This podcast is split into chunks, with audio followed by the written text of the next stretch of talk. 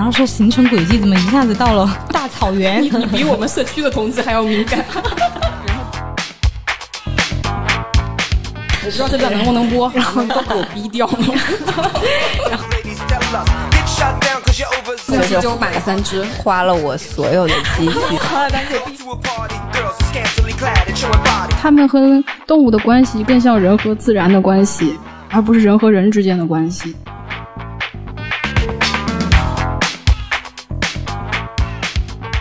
大家好，欢迎收听大小电台。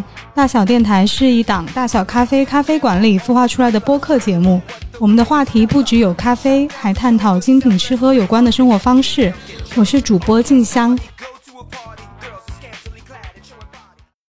今天咱们是一期财经节目，mix 动物世界 有没有？今天我们的嘉宾是上期的广告主巧力可的男老板，我今天就是一个嘉宾，我是南山，大家好。还有我们的好朋友余六地建筑设计事务所的建筑师，我们的魏工魏丹，丹姐快来给我们打个招呼。大家好，我是魏丹。丹姐太可爱了，还摆了摆手。魏丹是多重身份，其实他也是我们的老朋友了。因为大好咖啡的很多门店，比如说呃麦子店呢、新城国际店，都是预留地来做的建筑设计。然后魏丹都是这几个项目的负责跟进的建筑师。嗯，是不是非常厉害？对对，但是今天我们请他来，完全跟设计没一点关系。因为魏丹他自己在内蒙养了。很多的羊驼，对吧？没有很多了，已经比我在动物园看的多多了。还真的是，丹姐家一共养了几只？现在有七只，应该是，应该是大大小小。嗯，羊驼王国。嗯，因为这期节目主要是南老板传的吧？南老板来先给我们介绍一下，怎么会有这个缘起？就是前段时间我去了一下伟丹的家。就在北京摘星之后，就终于可以正常的出行了。对，离开北京去的第一个地方就去。真的吗？对，就走了，就是真的是说走就走。对，前一天晚上十二点还在给你发信息，第二天早上八点就上车了。对，我说你来吧。他问我在干嘛，我那时候正在放羊。然后他说我要跟你去放羊，我说你来吧。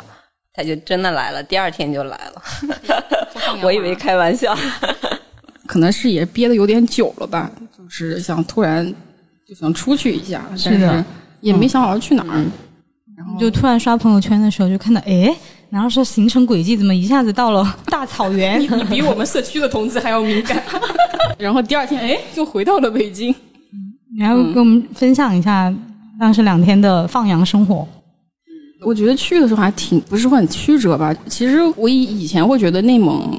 是个挺远的地方，但是内蒙确实是非常大的一个省嘛。它是不是中国最大面积的省份啊？第二大吧，第一大还是第一大应该是新疆，然后对内蒙，然后就感觉还挺远的。然后这次去了，发现还是非常方便，就到了内蒙了。也有可能因为我们家离北京是比较近的，就是刚好接壤着对北边的河北，对。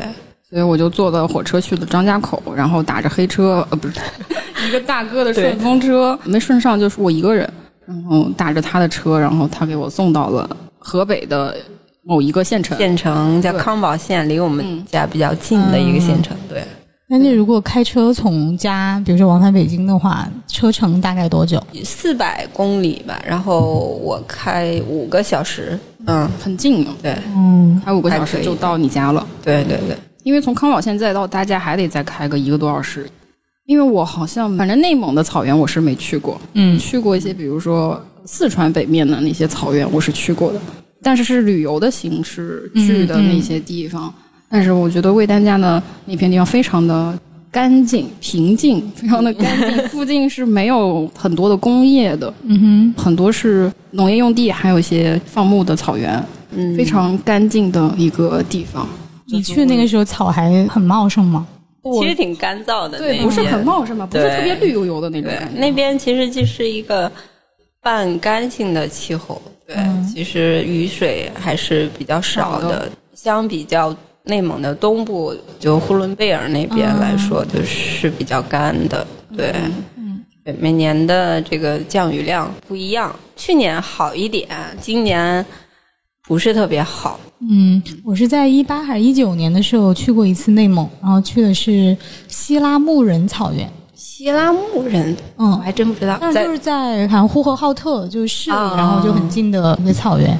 那也是偏西部吧？嗯，对我们家是比较中间，正好是西蒙、锡林郭勒和乌兰察布，还有就是河北张家口接壤的这么一个地方。对，那丹姐最开始是怎么想到要养羊驼的？感觉非常的神奇。我第一次见羊驼，其实是在北京，北京的就是一个商场商业活动吧。啊，是这样吗？对，然后我是二零一五开始养的，但是我见这个羊驼应该是两三年前，就是没见过这个生物。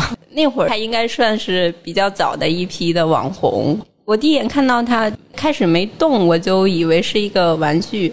然后它是养在商场的 在外面、嗯外商场外面，先是看到这个动物，然后哇活的，然后还这么可爱，就是一下被吸引了。然后就再看那个介绍，说是网友见面会的一个主题，神兽网友见面会的主题，它不是外号叫什么？草泥马，然后我就说啊，这个东西好可爱，一看就是吃草的，然后长在草原的地方的一个物种，然后就开始查它的这个呃，羊驼是从哪里来的，是什么东西？就查到它这个身上有很多优点。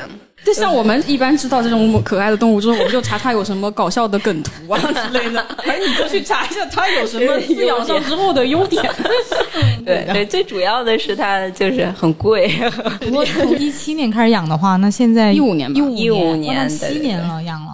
对，七年了。然后你就嗯是在养的前两年才知道这个动物的是吧？就是二零一三年、一四年的时候知道这个动物。对对对，然后我那时候刚关注，就是觉得嗯，就知道有这个。静香，你是怎么知道羊驼这个动物？我突然觉得好像就是一段时间，它确实就很风靡，就感觉草泥马，包括就很多梗图，就是像一个很热门的 IP 一样对，样就，变成一个网络流行，好像就铺天盖地，然后都是这个羊驼。什么什么马勒戈壁上养了一群快乐的草泥马这种，我不知道这段能不能播，然后都给我逼掉了。然后内心有一万只哦，对，对对，是的，是就，类似于这种，就有一段时间特别风靡。是是是，我也是那个时候知道的，因为这个动物大家应该有点了解吧，因为它现在已经很红了。这个动物它是秘鲁，就是在南美洲原产的一种动物，然后在世界上的其他地方也是没有的。所以像我们中国人，确实大部分人都是因为一几年的时候那种网络上的流行的语言和一些可爱的动物萌图才知道这个动物的。嗯，才知道这真的是一种动物。但是我好像已经忘记掉我自己什么时候见过真的羊驼，完全没有印象。在动物园，那肯定是在动物园，应该不是在商场。我在商场里面其实没有见过。你是什么时候见的景象？但好像我记不清你具体是哪儿了，但现在我会觉得好像在一些很奇怪的地方，就它不应该出现的地方，然后你看到了它，类似于商场嗯或者什么。因为羊驼这个动物是生活在草原上的嘛，那我们见到的要不就是图片，要么就是玩偶，要不然就是在城市里面被圈养起来的这样子的动物。羊驼要在哪儿卖呀、就是有专门做进口的哦贸易公司，对，然后它是现主要是销往现在的一些旅游景点啊，对，动物园也有一些是宠物。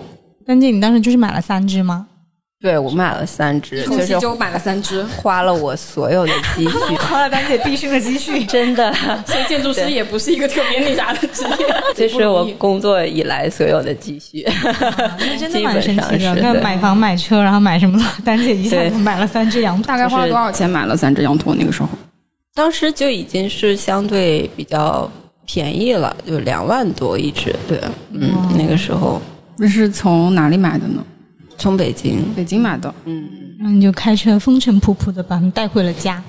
对，你家里人当时接收到的是是什么反应？呃，就是我是先跟家里人沟通了。其实我养这个羊驼也是因为我爸妈年纪大了，嗯然后是身体不是特别好，嗯对，所以养羊呢是一个很辛苦的一个事情。对，嗯有老家的人都每家都养一百多只、两百多只，对，才能有一定的经济效益，所以是挺辛苦的一个事情。他们已经到年纪了，养羊呢就不太现实，但在老家又没什么别的事情，所以那个时候我看到羊驼，然后就了解到它的这个经济 背景，经济效益，然后效益 还有他投入的这个人工成本，对对对各方面的成本的考虑。他的你们家就是有养羊吗？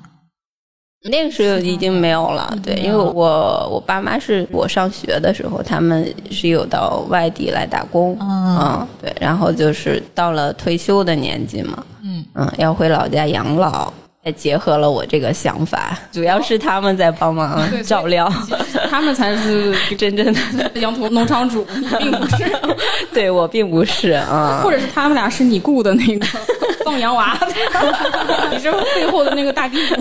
也没有啦，收益还是共享的，但内蒙的话，好像是有牧区和有耕地的区域，不完全都是牧民。像魏丹不是蒙古族的，对，我是汉族，汉族的，汉族人其实是以农耕农耕为主嗯，我们家那是一半一半吧，因为我们是比较接近牧区的，就我们村子后面就是牧区，对，就是蒙古族，算是比较偏远的地区，对，他说的后面，我提但给大家讲一下。后面的意思就是把这座山翻过去了，翻过去就是牧区，对，这么近。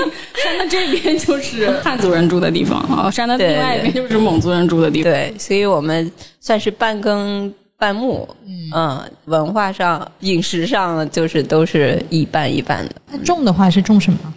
种小麦、油麦、土豆，那羊驼要怎么养啊？你养了这么几年，羊驼就是跟羊差不太多，对，嗯然后但它吃的很少，对三只羊驼是一只羊驼的量，大概是这样，对，三只羊驼是一只羊是吃草的量量，对对对，哦，嗯。吃的少，优点优点，优点优点优点。是。它本身可能是因为它胆子更小，嗯，所以更好管理。其实，然后它基本上你把它就放出去，每天早上在草坡吃草，然后它基本上不用管它，它就会在一个地方就是小范围的一直吃，吃饱的回家。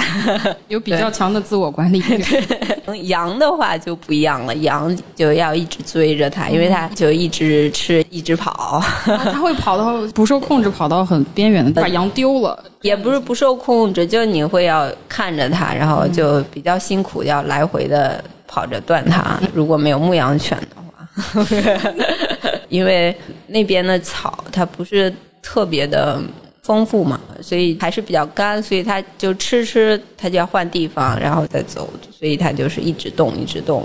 嗯那基本上跟放羊是一样的，差不多。对对对，那像你们就是船上其他的人，他们会觉得养羊驼很拉风吗？会来给你偷走？但是它对他们来说还是确实是挺新鲜的，嗯对，没见过。就当地其他养羊的农户，他们其实从来没见过羊驼，也不知道羊驼这种生物。嗯，对，现在也知道了。就刚弄回去的时候，确实有人没见过。嗯，他们以为是羊大一点的羊吗？他们一看就是知道是骆驼，因为他们也熟悉骆驼。嗯嗯，嗯就是羊驼也是骆驼科嘛，嗯，就是就小版的骆驼。还是有有因为有一定的养殖的基础的人，他们是能够看出来它是什么东西。对对对，而且我爸妈也没有见过，对，但是他们有养牛养羊的经验，所以他基本的一一些日常的料理，他们都是能。就共通的。对对对对。嗯那我真的是挺很智慧耶。那养羊驼会碰到什么问题吗？还挺多的，近两年吧，就是主要是小羊驼，嗯它跟那个嗯还是有一些不太了解的矿，一些经验性的东西，包括当地的这个兽医，兽医，嗯兽医也也拿不准的一些病情。对，就我有时候也查资料也也挺困难，都得上那个国外的网站上去查。对，因为国外这种小农户还是多一些，所以他们有时候有一些养殖的经验分享。所以你的经验都是从互联网上 学来的，对不对？对对对，互联网。魏丹之前有去过澳洲去学习养羊驼的经验，也没留学。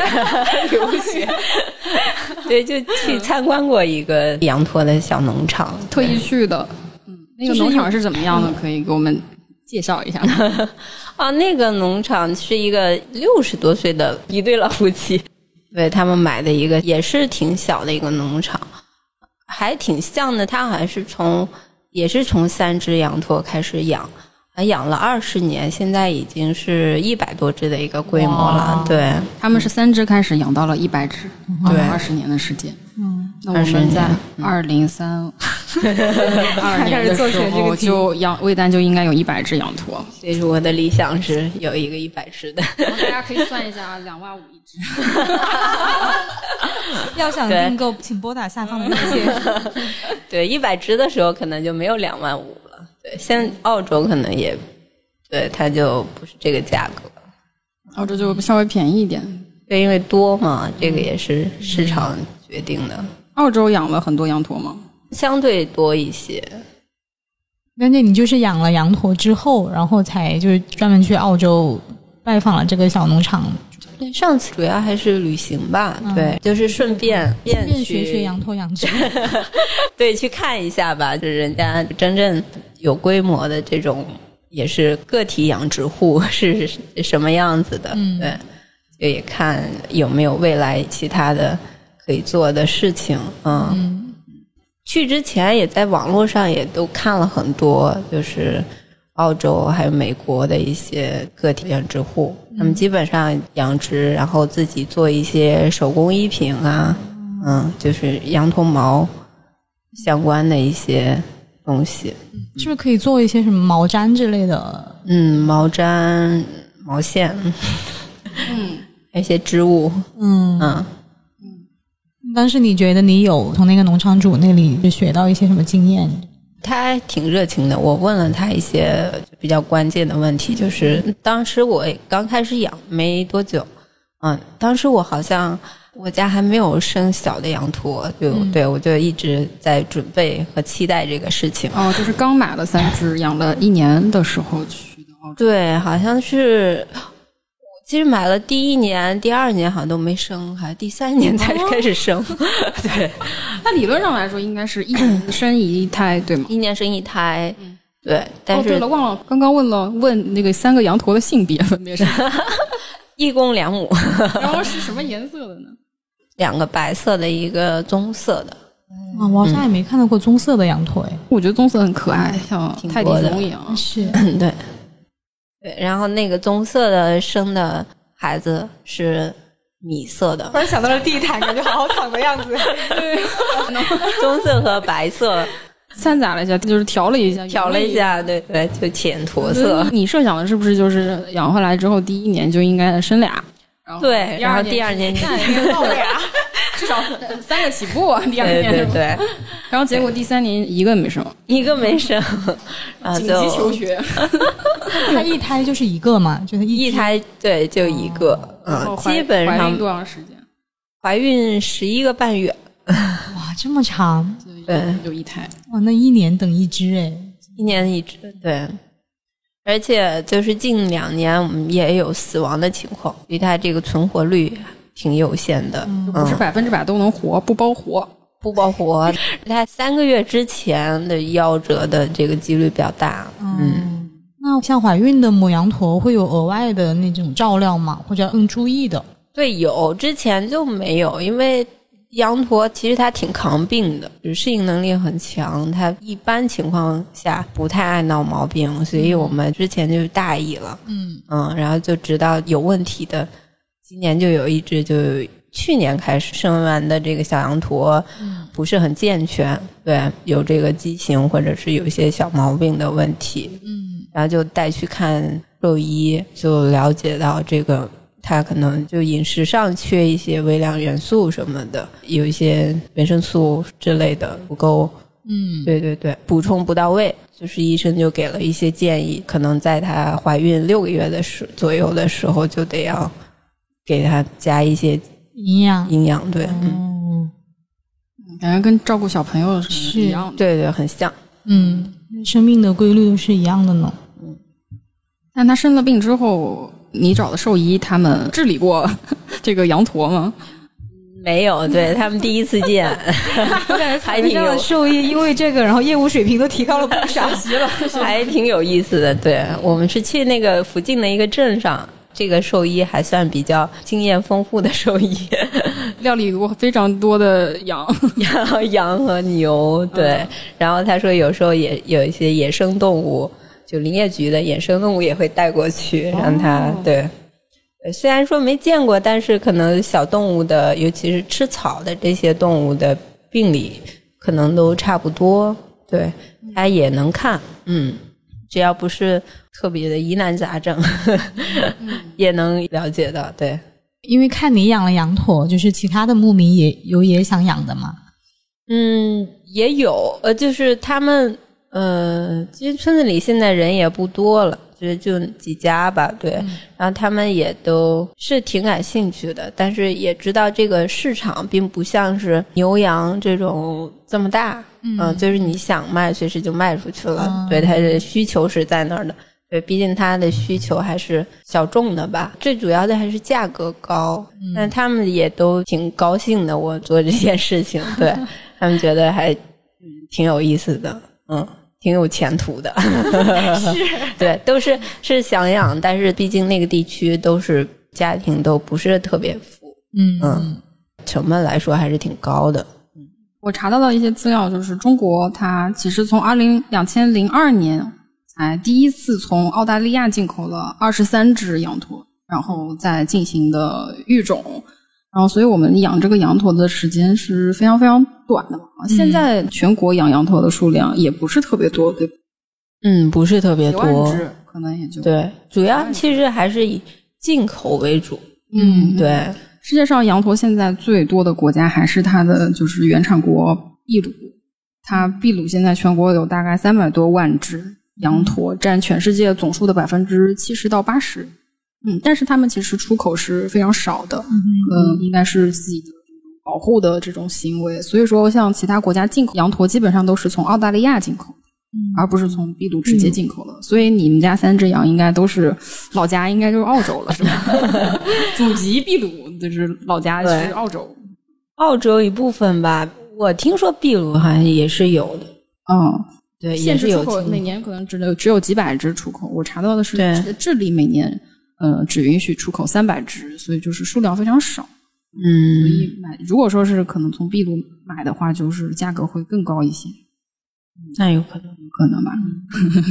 我猜哈。那澳洲和秘鲁的羊驼会长得都有不一样吗？应该差不多。我看到的澳洲羊驼好像是头部的毛发更丰满一点，就是长到把嘴挡上的那种。对。然后我第一次去的那个。算不上农场，就是一个中间商，就是一个 羊贩子。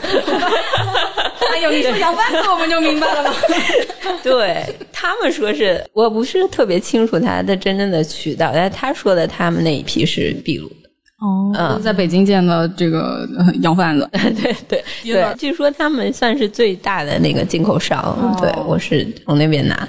第二次看到是说是澳洲进口的，对。我看到有一点差别，嗯，但是我觉得可能是生长环境或者是 就造成的，但其实并没有说什么品种啊。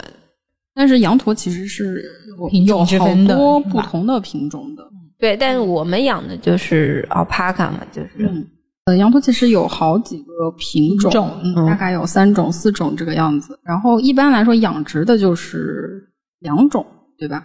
就是 alpaca。还有那个拉玛应该也有，驼羊应该也有养殖，对吧？呃，也有北呃，国内拉玛少一些，对，也是多在那个动物园。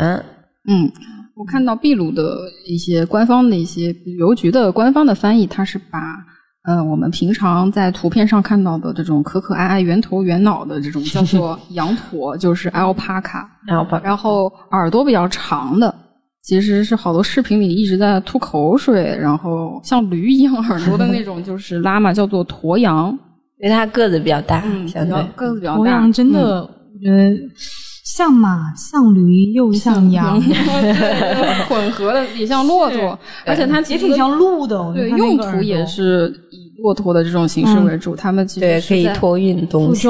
安第斯山脉的时候，他们可能五千年之前就被驯化了，然后是用来驮东西的，像马一样去驮非常重的东西。然后他们又很擅长在高山去行走嘛，嗯，他们就可以在山上面帮人类去拉各种各样的东西。所以它在印加文化里面是非常非常重要的一个动物。然后羊驼的话，嗯，我们养的话也是。就算是养殖，也是分两个不同的品种的，一个是短短的毛的、毛茸茸的这种像泰迪一样的，呃，叫做瓦卡亚羊驼。嗯，另外一种呢，是我我其实从来没有看，好像在动物园看到过一个苏瑞羊驼，它头发它长得像个拖把。我们可能可以把图片放在 show notes 里面，但是还蛮可爱的，就毛特别特别长。对，苏瑞是比较少，但我见过，呃，就是。我买羊驼的时候见过几只，对，就是他们一百只里面有呃六七只这样的比例。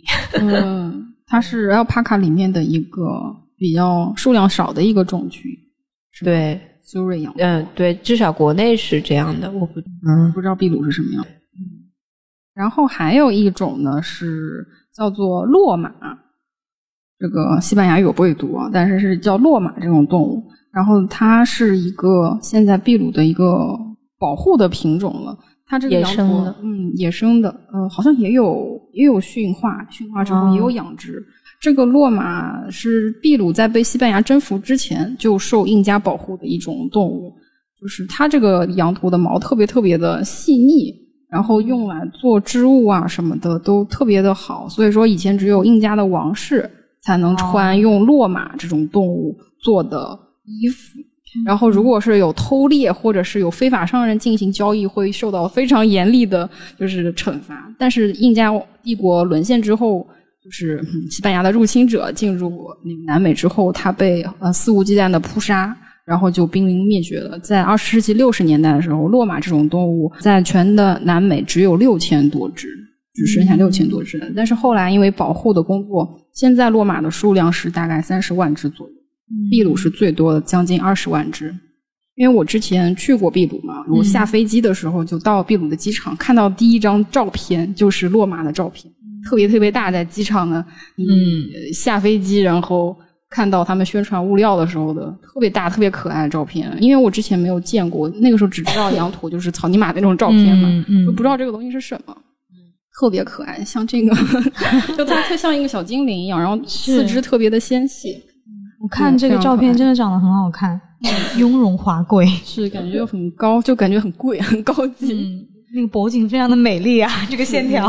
然后后来，后来我在那个商店里面还是看到有一些特别贵的品牌，他在卖这个呃骆马呃做的织物吗？对，织物用来做围巾啊什么的。它的毛是三年剪一次，然后它现在是世界上最贵的羊毛之一，就是这种骆马做的呃织物的羊毛。你有摸那个质感吗？就是摸了没买，确实特别细腻，就感觉上了一个层次。当然，本身 alpaca 的羊驼的毛，他们有叫 baby alpaca，就是小羊驼毛，它会单独标出来，它是小羊驼毛做的围巾，它本身就已经非常细腻了。嗯，羊驼的毛的围巾也好啊，还有什么披肩啊，还有好像有做帽子，反正确实。比普通的羊毛做出来的要柔软一些，感觉更保暖一些，是更轻更保暖，因为它的那个毛是空心的，嗯，所以更轻更保暖。而且它的羊不是这样的，我们是实心的。但是就是有一点我比较确定的，就是它的油脂，羊毛的那个油脂相对比较多，对，羊驼的毛的这个油脂就很少。哦，对。所以它相对就是不那么容易沾灰，然后就是有的人过敏啊什么的，其实对很很多就是羊毛什么过敏，其实对羊驼毛的这个嗯让人过敏的这个程度要少很多。有道理，嗯，我以前有一件，我想起来以前对羊驼的特别有印象的事情，是我买过一件有羊驼含量的一件毛衣，在很早很早以前，还是在无印良品买的，特别特别喜欢。然后就觉得穿上之后一是毛衣特别薄，二是它是原色的嘛，它是那种棕色的，对，棕色的，然后很薄，但是很暖和，而且它不让我打喷嚏。其实我在北方经常冬天打喷嚏，但是那个衣服就我就不会打喷嚏。嗯，可喜欢了，强烈暗示一下我这个，因为羊驼要也要剪毛，要定期剪毛，对吧？定期剪毛，像我们北方比较冷，嗯，呃，一年可能剪一次。如果是在南方养的话，可能一年要剪两次。对，嗯，我我那会儿还在跟南山有一个浙江的朋友是兽医，然后他宠物的兽医，宠物兽医。然后今天刚好就是去了一个客人是那个羊驼，浙江人，四十五度的高温之下，对，就比较热嘛。然后他给我拍照片说那个今天来了这个病，这个病号。我我说赶快把毛剪了，可能孩子只是热傻了。对，因为我就有一只小羊驼，是因为高温，就在我们家那边就高温了，因为中午的天气，夏天吗？对，然后就就已经很热很热了。没有三十八度，但是中午的时候暴晒，可能就忽略了，然后就因为高温中暑去世了。啊，对，就是没有抢救过来。嗯。因为他们的原产地，比如说像秘鲁呃高原地区，两三千米的海拔，海拔高，对，然后它就很冷嘛。但是在亚洲，嗯，大陆性的气候，夏天都太热了，太热了，可以就一定要剪毛，人都待不住。所以像一般，比如说因为天气热，给猫猫狗狗剪毛是就是就是应该这么剪的嘛？因为我没养过宠物，不太清楚。猫猫狗狗，对啊，你看，经常夏天，然后因为他们待在室内，其实有空调什么可能会好。不像我们家，它就是养在室外。对，它有时候你太小，可能天气热，不知道去阴凉地躲着这种。嗯，就是人没有照顾到位，嗯，就 出现了这个意外。我去的魏丹家的感觉是啥呢？就是他其实养的这个羊驼。嗯它不是在当宠物去养的，嗯，比如说猫猫狗狗这些东西，我们会把它当成自己的宠物去养，比如说当成家庭成员的一份子，嗯，那我们会对它有很多的照顾，因为它像它像一个我们的朋友一样。他吃孩子，对，像孩子一样，他吃衣食住行啊，所有的让你看，走路都得抱着走，要航空箱 什么，我也没养过，但是看很多人朋友养这个宠物，就是比自己生孩子还要金贵，就把孩子送走，也要把这个 这个猫猫狗狗狗带在身边的这种感觉。但是魏丹。就是或者说在牧民看见他们去饲养动物，嗯，他是把它当成一个怎么说呢？肯定是一个事业在经营，嗯，而且它是一种会带来经济效益的一种东西吧，嗯，所以说他在照顾的呃程度上面是不一样的，嗯，明白。是他的不是说他不爱他这些动物，嗯但是他对他的关注会是不同层面的这种关注，嗯。我也我讲不出来到底是什什么感觉，但是去了之后会觉得他们和动物的关系更像人和自然的关系，而不是人和人之间的关系。关键有赚到钱吗？关键来了，咱要不换个问题啊？就是 怎么赚钱呢？怎么赚钱呢？你说实话嘛？一般都是剪羊毛，是不是？对，剪羊毛，这是我比较就是我理想的，就是我可以。一直就保留着 我的羊，然后就一直剪羊毛。对，但其实最主要的赚钱方式可能还是繁殖小的。就目前这个市场来看，啊，因为做羊毛的产品的话，你要做市场，就是国内的这种运作方式的话，就是你可能需要有一定的规模，才能就比如说你做毛衣，你你要纺线。就是你一定得要有一定的数量，起定量，起定量你才能上机器。对，因为机器一开可能就是一吨，对我没有那么多。对对，现在我们跟咱们做什么印刷品啊，对啊，做物料是一样的东西。就你上不上机器，你那个起定量是多少，那个真的是不一样。对，但整体的这个数量就就在这儿嘛。对，国内就这么几只羊驼，对，它也没有办法做成那么市场化的东西。就羊毛来说，对，但是澳洲可能还多一点，像美国的话也不多，所以他们很多就是就是纤维艺术家在养，可能养几只，用它来做一些手工的一些产品。对，就是通过手特别原生态的方式，就手工纺织啊、染染色，然后呃，包括织到最终的这个都是通过手工的方式。嗯，那羊毛是怎么变成线的呢？或者是怎么变成可以用的那个东西？可以给我们讲讲它是怎么从羊身上下来之后是怎么样的一个处理的流程？就是先剪下来，嗯，我的处理方式是就 比较天然的。手搓，对，就是工工业化的那个，我就大概了解一点，可能你需要去洗啊，先是呃洗完然后梳，就是这个工序对，可能有先后的就不一样，有的可能是我先洗，然后呃再染色，有的就是洗和染色一起，然后再把它梳开，然后再去纺线，对。像我家的这个，因为我们就几只，然后那个剪下来相对也比较干净一点，然后就直接是到那个机器上梳，把它先梳出来，对。然后我们是先纺线，然后再洗，这就手工的方式嘛。如果机器的话，可能它机器去洗，再把它就是梳开，对。洗的时候会有损耗吧？会有损耗，对，就是那个方式。洗完了再梳，就是损耗就比较大，而且也比较伤那个纤维，可能会拉断什么。所以说，如果你的这么少的羊先洗的话，它就成品就更少了。对，就更少了。所以我就是就相对把它看的比较珍贵，我就是先梳，然后纺线以后再洗，这样就是也不会打结什么的。对，纺线的话是用什么工具去纺？纺线就是用最早是用那个。纺锤就是要比较传统的，呃，小时候，不是我姥姥他们那一辈吧？对，是用纺锤在纺线，然后就他们以前就是家里有羊，就会做一些呃毛袜子啊、毛衣啊这种的，就全都是自己纺线啊。然后我不是经常上。互联网嘛，经常在 网上冲浪。对，我就上。其实我不怎么上网，但我上网就是看这些东西，就农业财经相关的。对，就看国外的一些小农场的呃手工纤维的这些小教程啊。嗯，就是他们其实还是有一些人在用这个比较传统的那个纺线机在做手工。对，所以国外是有卖这个。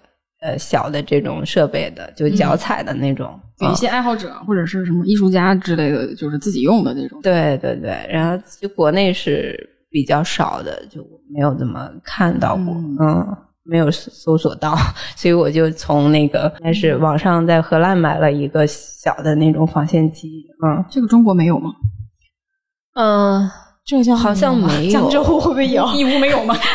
义乌就没有啊，义乌没有羊，都是大，现在都是大设备，没有人用手工纺，而且有是就南方有一些地区还在纺，但是都是棉线，就纺羊毛的，可能我感觉上不太一样。对，可能也能仿，对，反但是我我看的更多的教程还是 外国网站上的那种，嗯，对，所以就是买了一个差不多的，我再自己学了一下，嗯，但学了一下，我自己也没有做很多，就拿回家里。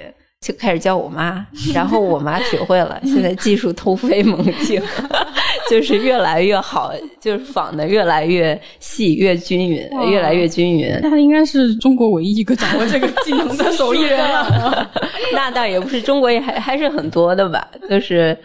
羊驼毛线的应该他是第一个哇！阿姨还可以在草原上全部开工作坊哦，可以接单。对对，我有发他的那个纺线视频在小红书上，还有一个女孩就是刷到了，然后他就是在问我能不能把他的宠物狗的毛线 让我妈妈帮他纺。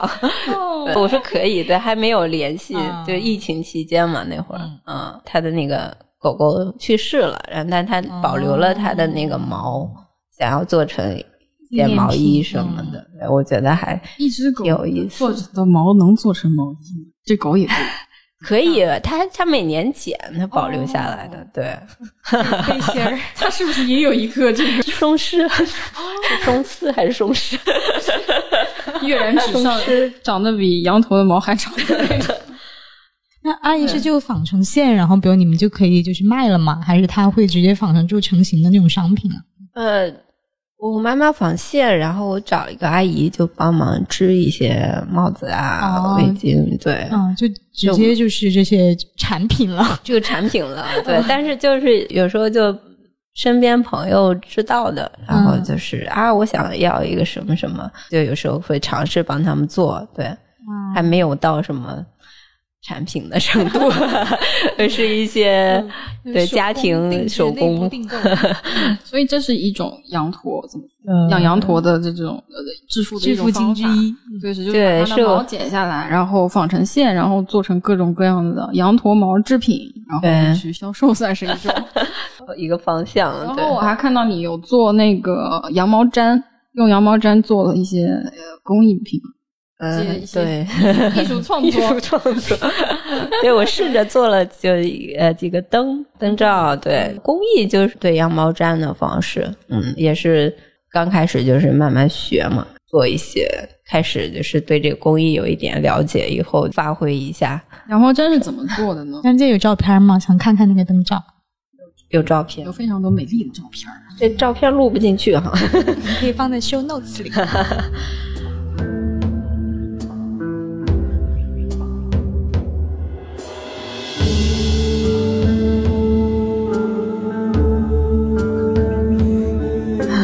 在网上看到那些羊毛毡，它就是给你一堆毛，它已经染好色了。比如说，你可以做成一个机器猫，或者做成一个皮卡丘，就是放在一个什么海绵垫上，然后有一个针，然后一直戳那个，把它从蓬松的毛戳成一个坚硬的形带形状的一个对，那个就球像针毡。针毡。对我做针毡比较少，那你做的嗯没怎么尝试，我是做的湿毡。湿毡，啊对，就是用通过做这个模具，就是你想要大概的形状，然后把那个呃羊毛浸湿，通过肥皂水这种搓搓揉的方式，就让这个嗯毛打结，就成粘化。对，粘化嗯，粘化。是让它里面就是用肥皂水的某种成分跟毛里面的某种成分发生反应，是这样。呃，就是物理反应，就应该就是交接在一起。对，它就很紧很紧的，就是像一块布一样。对对对，就非常的结实，而且，嗯，那这个在我们那个地区，就我小时候炕上铺的那个毡子，就是牛毛的毡子啊，羊毛的毡子，对，都是肯定很爽从一个挺硬的，其实，嗯，也那个就很很厚很硬，抗抗雨。就如果特别厚的话，可以对，但是它不是说完全防水，嗯。我看到前段时间看到一个西藏的一个一个一个视频，它就是讲他们以前没有伞嘛，嗯。藏族人，那他们出行如果要在雨天或者雪天出去的话，他们就会带一种像雨披，但是连帽子的雨披是用羊毛的，是羊毛吗？还是牦牛啊？反正不是羊就是牛的毛嗯做成的这种很平很平的布，特别厚。他就说那个因为上面是有毛的油脂的，所以说是浇不湿的，所以说他们就用那个去代替雨披出行。嗯，同一种东西。然后他就用完之后就抖一抖 就好了，抖一下就可以。嗯，就让我想起了就是那个那个下雨天，那个羊就是你不能不能动它身上的水，就是你不动的话，其实它没事，它那个水是顺着它毛就流下去了。对，就是是进不了身体的，哦就不会感冒啊什么的。对，所以一动的话，它可能就生病。啊，这我又想起我之前看过一个农业的纪录片，也是一个搞笑的一梗图吧，也有人发这种梗图，就是他看到那个羊在山坡上一动不动，嗯就是在下雨的时候，所有的毛羊就像被施法了一样，施了一个、呃呃禁止咒。他们就是因为那个羊，如果它动了，它就浸湿了身体；然后如果它站着不动，那个水就是滑落到地上。嗯，羊毛的作用还是很多的呢。羊毛毡也是，对做成羊毛毡的各种各样的艺术品，也是、算是也是一种变现的能力一种方法。对，嗯，除了做织物之外，服装啊，或者是其他的这种围巾啊这种织物之外，还可以做成一些家居家居产品，家居产品，毯子啊，然后地毯，嗯，地毯，对。之前在北罗店的时候，跟 Amber 做做过，大家做过对一个太小地方的一个展览。嗯，以前的一个展览就是跟一个地毯的艺术家去合作的，但他是用一个手工坊，对工作坊，他有一个展览，就是展展示他做的一些地毯啊和羊毛相关的一些艺术的作品。嗯，然后也做了一个工作坊，教大家怎么样去做自己的地毯。然后，虽然我不买了，最近才买了地毯。对，他那地毯确实还蛮不一样的，它能够做出立体的造型的，不知道是羊的问题还是怎么的。然后，但是这个是他的工艺的问题。他好像也 也联系了魏丹，就是想去用羊驼的毛去做一些艺术的创作。嗯，对，认识了一下，就是。还没有做，还没做。毕竟羊才七只，你看，又有人 要什么订马甲，又有人要订毛衣，又有人要订灯罩，这几只羊头瑟瑟发抖。现在，对，嗯，所以你看这商业版图扩大很快的。嗯，虽然羊没有多少，但是那个订单已经排到了二十年之后。呃，夸张了一点，夸张。还有什么致富的方式呢？或者就是，如果是有小羊驼，就可以卖它，是对，就是把那个羊繁殖出来之后卖掉，卖给谁呢？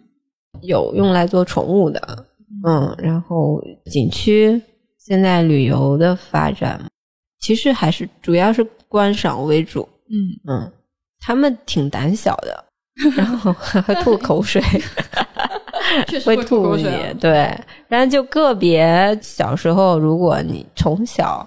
就照料它，就多跟它接触，抱啊、摸呀，这种它会好一点。它不怎么怕人。对，像我们第一批买的那几只，呃，相对比较怕人。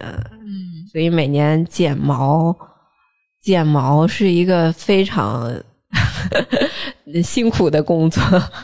对，就是就是一个一大难题。我爸妈每年都非常愁得慌这个事情。嗯，都要请那个。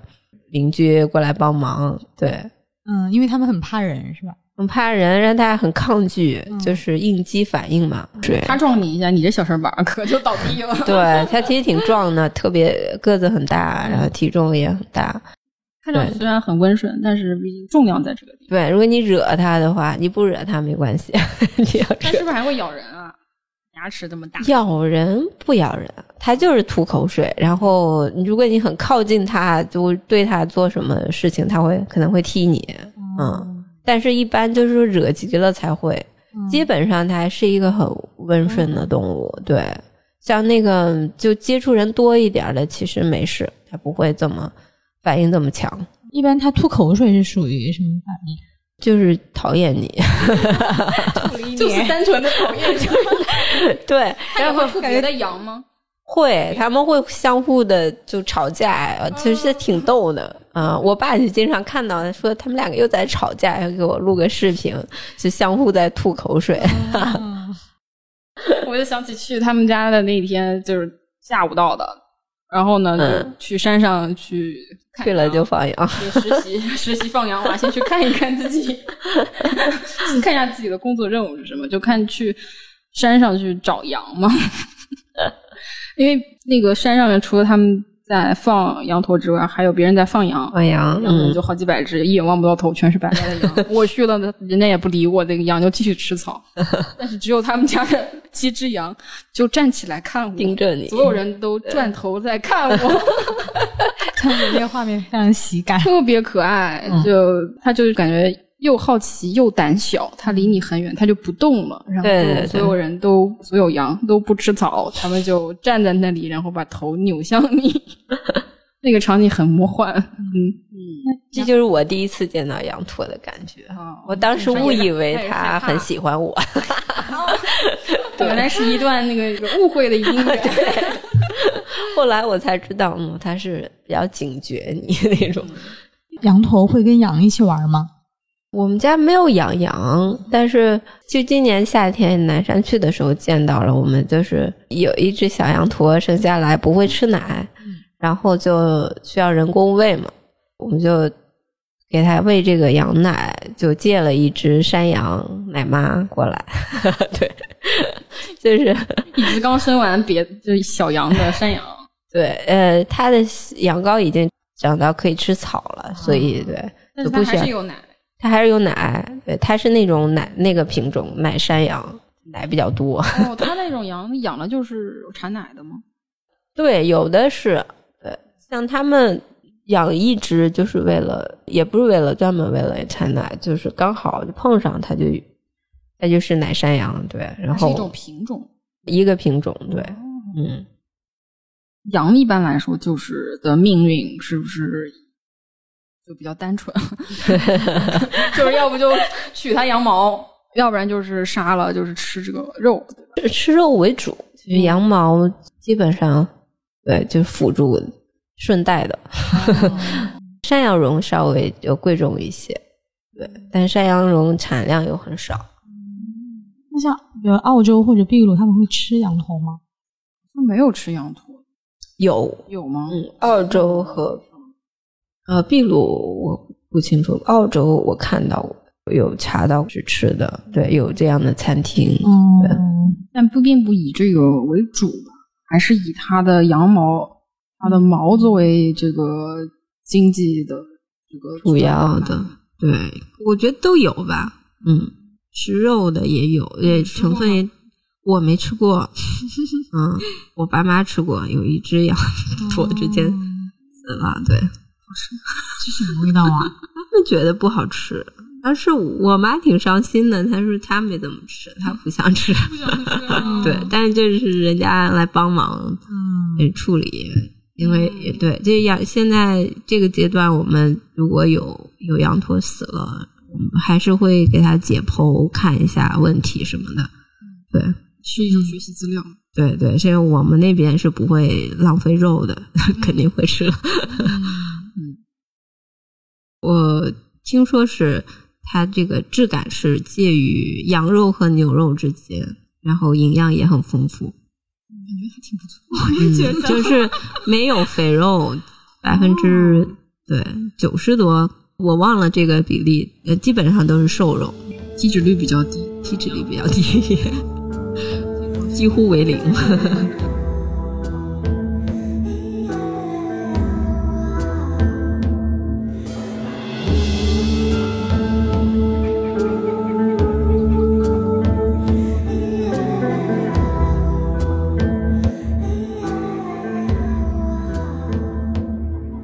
放羊的话，有一些挺吃惊的事情啊，就是因为我们像我和金强都是南方人嘛，我们那边其实养动物养的不是很多，最多就养猪，然后养牛，养的很少看见羊，养鸭、养鸭哦，对，养这些动物。鹅啊，禽类比较多，对，养这种哺乳动物比较少，然后也不可能在野外的完全放养这种。所以说去了草原之后，发现养羊跟想象中的真的不太一样，就是把一些影视作品或者是一些嗯，就是视频里面图像资料又具象化了。嗯，养羊的话，我去了发现羊竟然还是要上班打卡的，他们早晚班的。这羊早上放出去之后，中午好像还要回来休息一下，然后下午再出去，这个样子。这就是那个那边的主要的生活的主要内容嘛。近两年这个总是损失这个小羊驼，然后我爸妈就开始有点迷信。就是要算一下，就是找人算卦嘛。对，羊城吉日才能出去放牧。对对对，这个不是关键，就主要是他，我就在听他们两个在报自己的，需要他们两个的，就是生辰八字吧。对，这每个他俩都没有说，我们一般都说几点出生的，这个这叫什么？呃，时辰吧。对，嗯，生辰，呃，生辰。然后他们记得都是。羊群回家的时间，就然后他们就通过这个就可以算出是什么时时长。对，就是羊驼回家，竟然就是可以作为一个时间计算方式。然后那个羊，现在大家以前放羊好像都是骑马，或者是人走路去放。然后这次我就看到很多人骑摩托车 去放牧。对对对，我不是之前说他其实放羊挺辛苦的嘛，嗯、就是走着，如果就是一直要追羊啊什么的。然后我记得以前我们都看过那个《草原英雄小姐妹》的那个，我记得了，就是在没看过 一个抗日的故事，这个样子。然后就是那个小姑娘，就两个小姑娘，我也其实忘了故事的情节了。就是下雪天，大雪，晚上的时候就要把那个羊给赶赶回来，但是那个羊就不回来，因为遇到了暴风雪。嗯，然后因为赶不回来，所以说为了赶羊，然后有一个小小姑娘，她的腿就截肢了嘛，因为腿就冻冻伤了，所以就赶羊，我就记得是一个就挺耗费体力的一个工作。对对，尤其在冬天非常辛苦，因为冬天它没有办法有什么取暖的方式，在户外的话，嗯嗯，就得跟着羊。对，冬天也跟着羊，跟着羊。跟着对。现在可能条件稍微好一点，然后冬天会买草，有一些储备，对。圈养对，圈养的就是在家里吃草的时候多，但是它羊你还是嗯、需要出去遛弯儿，还它每天还是要出去，嗯所以还是很冷，嗯，但不会走得很远，嗯，像以过去可能需要走的比较远，对对，就去那个草更好一点的地方，要换地方，比如说今天在这个地方，明天就不能来这儿了，就去另外一个地方。呃我们也是在地理课上学的，就夏季牧场、啊、冬季牧场这个样子。对养羊的话，包括养羊驼也是这个样子，然后在不同的地区，在不同的季节去放羊。嗯，是，就是，呃，现在就是都，呃，把牧场分开了，像牧区区域的草坡，可能每户分一部分，他们在固定的区域放这个羊。对，但它有一个相对比较大的范围，然后他们有的会把它分成两个部分，就是一个是冬营盘，一个是夏营盘，它可能夏季只在这个区域，然后那边的草就是让它长，长到为了冬天的时候，对，可以打草或者去去那边放羊，对。但这个草还是不够吃，对，不够吃，还是另外需要买草。嗯，就算在草原上也是不够吃的，并不完全是因为咱们靠近中原地区。嗯，一个是就是羊的这个数量跟草坡的这个比例，羊有点多，草坡有点少。嗯最近有查到，就是中国的草料的资源其实是非常非常少的。嗯，因为我们大部分的土地是用来做耕地用的。嗯，因为中国的人口的基数非常大嘛，我们的人口占世界的六分之一，但是其实耕地的面积只占世界的十分之一，所以人均的耕地面积本身就非常少，所以留给放牧、畜牧业的面积就更少了。然后我们国家的草原面积虽然非常的大，像内蒙占地面积很大，然后像新疆啊，然后西藏还有青海、四川都有一部分草原，但是呃，咱们国家还是大陆性的气候，所以说降水都非常非常少，以干性的草场比较多。所以说，古代的游牧民族他们就是以这种季节性迁移的方式在放牧，所以需要嗯、呃很多个季节的草场才能养活一个畜牧群。但是像欧洲，我看过一些纪录片，就是讲欧洲的，比如说英格兰，他们怎么样去养羊的。他们的草的，首先就从视觉上看上去，他们就草甸非常的厚，它那个草长得特别的绿，特别的茂盛。然后他们一一养就是养好几千只羊，然后几个人，然后带着牧羊犬，就带着 对牧羊犬，然后骑着摩托车去管理羊。但是他们是地中海式的气候，海洋性气候。所以说他们的水草不是水草，就是降雨比较丰富，他们草就是比较的丰沛，就是他们可以在固定的地点去进行放牧，它不需要去跑特别特别远的地方分成冬夏季的牧场，所以他们那个羊又长得比较多，然后一次性养的比较多一点，然后感觉也会更幸福一些，不会那么的辛苦。所以咱们国家跟欧洲国家的这种嗯放牧的情况、牧场情况是很不一样的。嗯像如果就是比如人已经把它带到了它吃草的地方，那我是不是就可以坐着了？呃，对，可以摸水了，我就可以摸鱼了。你可以摸鱼一会儿。对，它就是如果带到一个地方，它能吃一会儿，就是这块草还不错的话，对，它就能待挺挺久，然后你就可以休息一下。休息的时候一般大家在干嘛呢？我觉得是放空吧，反正我去放羊的时候就就什么都不干。我拿着手机，我也不怎么，嗯，对，看手机。那像一般其他的牧民的话，他们会比如怎么来打发时间之类的吗？在放羊的时候打牌，一个人放牧，一个人放牧吧，对，就是。现在可能也有手机，也就是看手机，我觉得。而且现在他们不是有摩托车嘛，然后也不会很远，就有的人家放出去，它就会回去了，回去待会儿的，对。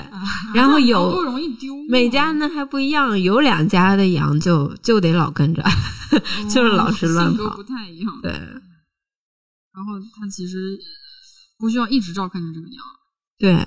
嗯，就它可以回去吃饭，然后就是时间长了再看一看它。然后中午的时候，嗯，他们要回来喝水，就要去把它接回来喝水，然后再出去。对，吃点干草，回来喝点小水，再出去吃会儿。出去吃的一般是嫩草。哦，那还是得补补点水，中途。对，得喝水。啊，那要是羊丢了咋找啊？羊丢的情况比较少，羊丢一般就是就羊群嘛，就可能去别人家羊群了，你就去去别人家去找，找几只回来。对，就是别人如果他们对方应该能发现自己多了一只羊，或者是对啊，他们就是就是一百只两百只，他也每个羊他基本上都能认的，对，因为每长得一模一样，会做记号吗？会做记号，对。啊，因为没家也怕混了，对。打发时间，我想起来了，其实你跟我讲了他们打发时间的方式，我讲了，我忘了。在那个草原上有堆起来的石头啊，那个石头就非常一个像，我以为是一种宗教仪式什么那种。然后魏丹说是牧民没事没事干，他就把地上的割。有可能我解释的不对，我 猜的。它能挡风，就是山山顶上风特别大，特别大，风特别大。风啊，然后他可能捋一个小墙，然后那可不是小墙啊，两人多高的，这得我觉得得得花个三五天或者一一两礼拜才能堆那么高的山。他们就反正就会有好多。小小小的石头的小山一样的，但是是人肯定是人堆起来的，这个石块也不小，嗯，像足球那么大的石头，这个嗯，我们那边反正我看到的也没几个人吧，就反正是这样。但我知道有的牧区有的人过去，他们可能会带吉他呀，唱就在外面唱歌，也有这样子的啊。看看书，这种比较浪漫的，相对比较少。然后大家如果没有那种挡风的东西的话，其实还是因为会遇到下雨啊，或者一些极端天气的情况。下雨情况比较少，夏天还是会有一点小雨。嗯，会对，但小雨没什么事儿，稍微大一点雨就是可以，就是回家了，就嗯，也把羊也要赶回去。当然，像魏丹作为一种现代的牧民，我反而在照片里面看到他是带着帐篷，带着露营的帐篷去放羊，也不知道是不是摆拍，有有点摆拍，但你没有，我那个小羊驼也是在里面休息，哇，那也挺棒哎，嗯，对，方便的，依偎在一起，在帐篷里在那睡午觉，对我还我还挺理想的，就是能。能探索一种比较现代的一种呃生活方式吧，就是如果有机会的话，能在老家对生活，不至于像小时候那么苦，就把就是城市里比较现代的一些便利的或者是时尚一点的 内容带到那边，真的太时尚了。几乎从来都没有露营过。本身因为现在露营非常的流行嘛，嗯嗯，和现在大家都周末城市人的一种休闲娱乐的一种方式。现代露营的起源就是一八五三年的时候，有一个英国人，他带着三百多人的四轮马车车队，跨越了美国一千九百三十公里的大草原，然后还用独木舟和自行车作为交通工具，在美国和苏格兰高地都进行过这样的旅行。然后出了一本书，在一九零八年的时候做了世界上第一本露营者的手册。